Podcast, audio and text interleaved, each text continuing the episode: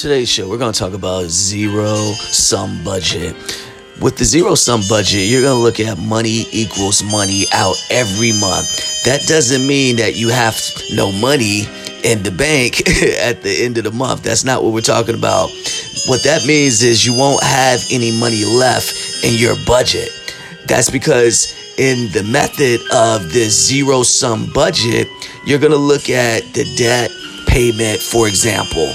And what you're going to focus on is following the traditional budget idea of writing down your monthly expenses. And this is when you're focusing on the zero sum budget.